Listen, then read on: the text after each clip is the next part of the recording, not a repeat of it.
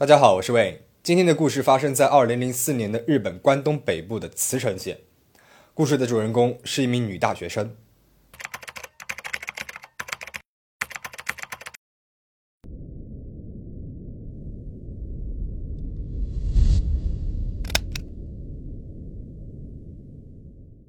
二零零四年一月三十一号上午九点左右，茨城县梅浦村的清明河附近，四十五岁的松田沿着河岸正在散步。初春时期，天气呢还算比较冷的，一阵风吹来，松田是冻得直打哆嗦。他搓了搓手，哈了一口气，不经意之间飘到了河面上，好像有一个东西，很像是一个人。他一开始还以为是一个人形的模特，但是走近了一看，才发现不得了，这居然是一具赤裸的女性尸体。警察火速赶到了现场，对尸体进行了打捞。尸体的情况惨不忍睹，没有穿任何的衣服，脖子周围和身上有多处的割伤，胸口处还有一处刺伤，都已经快扎进心脏了。这名死者到底是谁？就在警方对死者的身份调查的时候，他们接到了茨城县的茨城大学打来的一通报警电话，说是一直联系不上一名女大学生。经过调查，河里面的这名女尸也正是失踪的这名。女大学生，名字叫原田诗里。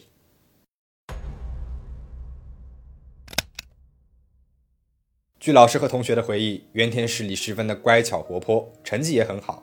原本都已经内定他担任下学期的学生会副会长了。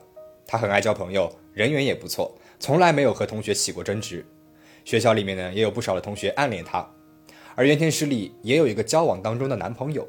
两个人呢就住在离案发地点六公里远的一个公寓里面，而且经过调查，一月三十号案发当天晚上，原田十里和男朋友在晚上九点左右一起回到了公寓，之后原田十里在凌晨遇害了。那么，原田十里的男朋友会不会与这起案件有关系呢？警方立马找来了男朋友问话，男朋友说，一月三十号晚上九点钟，他确实是和原田十里一起回到了公寓，两个人在家里面做了点饭吃，还喝了一点酒。那么后来呢？两人因为谁洗碗的问题是吵了起来。他回房间睡觉了，而原田实里呢则留在客厅里面。到了晚上十二点钟，他起来上厕所，发现原田实里没有在家里面，只留下了一张纸条，告诉他呢要去见一个朋友，待在他家了，明天早上再回来。他呢当时呢也没有太在意，因为每次两个人吵架的时候，总会有一个人要出去走一走，等到两个人都冷静下来了之后呢，也就好了。他想着女朋友应该是出门散心去了。但是等到第二天中午，他的女朋友还是没有回来，等来的反而是警察。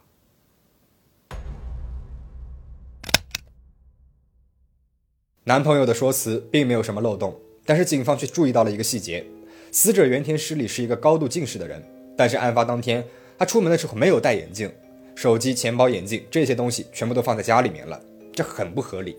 正常情况之下，晚上一个人出门，这些随身的物品怎么可能不带在身上呢？那么，男朋友说的话有没有可能是谎话呢？但是很快，警方就在屋子里面发现了男朋友说的字条，经过字迹的比对，也确实是原田本人的笔记。查看了公寓监控之后，那天晚上九点，男朋友和原田十里一起回到了公寓之后，就再也没有出来过了。而且，尸检的结果显示，原田十里的身上有多名男性的 DNA 残留物。这说明这应该是一个团队作案，于是警方就排除了对原田男朋友的怀疑。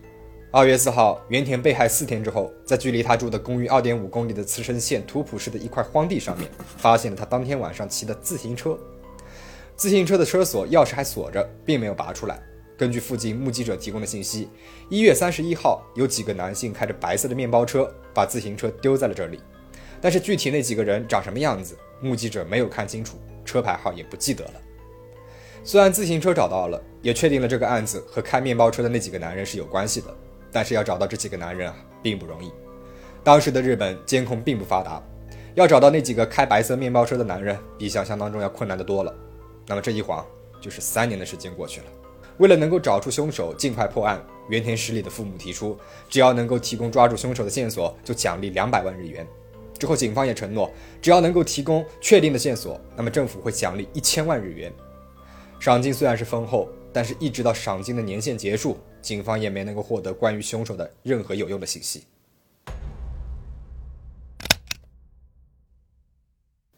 茨城县过去一直是以农业为主的，直到近几年才渐渐的发展了重化工业。在两千年出头的时候，茨城县的农林行业是十分重要的产业，所以来这里务工的外国人很多。二十一个劳动者里面就会有一个人是外国人。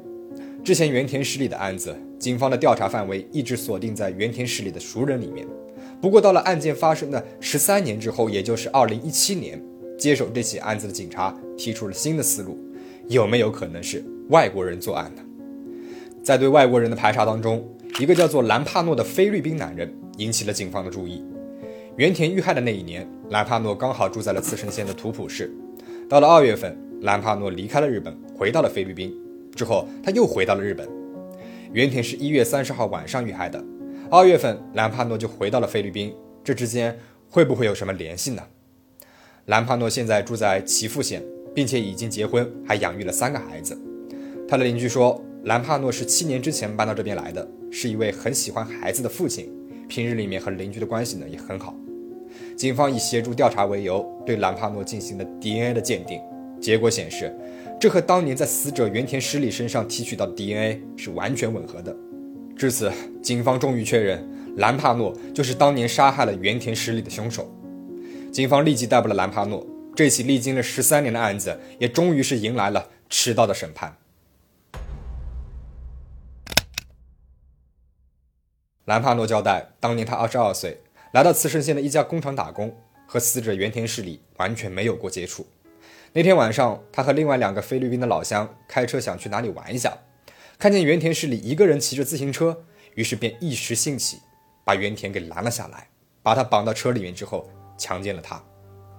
之后，为了防止原田报警，他们便把原田给深深的掐死了。为了确保万无一失，兰帕诺掐死原田诗里之后，还用刀子刺向了他的脖子和胸口，之后将刀给了另外一个人，另外一个人也刺了几刀，之后他们便把尸体扔到了河里面。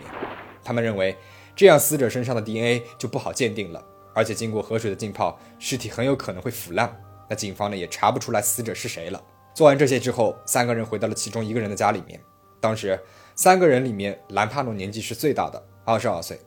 另外两个人，一个十八岁，一个十九岁，三个人哆哆嗦嗦的回到家里之后，才意识到自己是杀了人了，感到非常的恐惧，便把这件事情告诉给了其中一个人的母亲。母亲让孩子们赶紧逃回菲律宾，于是三个人听了母亲的话，回到了菲律宾。过了一段时间之后，兰帕诺觉得事情应该已经差不多结束了，而且比起菲律宾，日本的工资高多了，于是呢，他又回到了日本，还在日本结了婚，生了孩子，一副好老公、好父亲、好女婿的形象。要不是日本警方的不懈追查，可能他的妻子不会知道枕边人之前竟然是一个强奸杀人犯。审判过程当中，兰帕诺极力地说自己不是主犯，而且在近几年生了女儿之后，十分后悔做了这件事情。审判员问他，既然后悔的话，为什么不自首呢？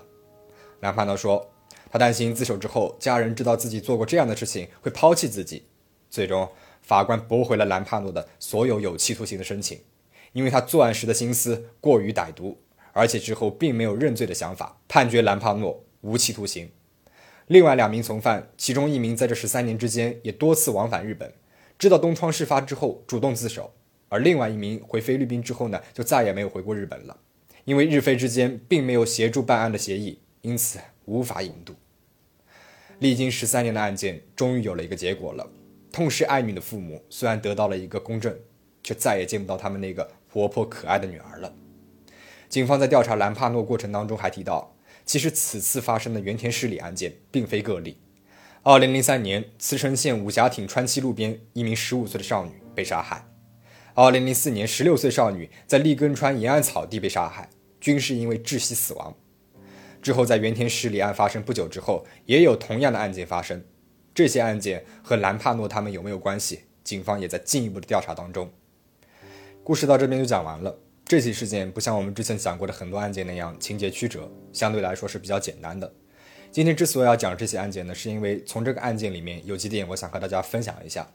首先是家庭教育，从我们前面提到过的那位母亲让杀了人的孩子赶紧逃跑，我们就可以推测这一家人也许是非观并不分明。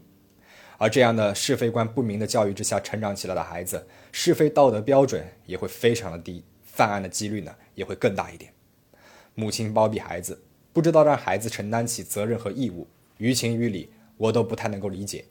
如今，因为信息渠道化非常多元，犯罪的年龄呢也越来越年轻化了，受害的人群也变得更加的广泛了。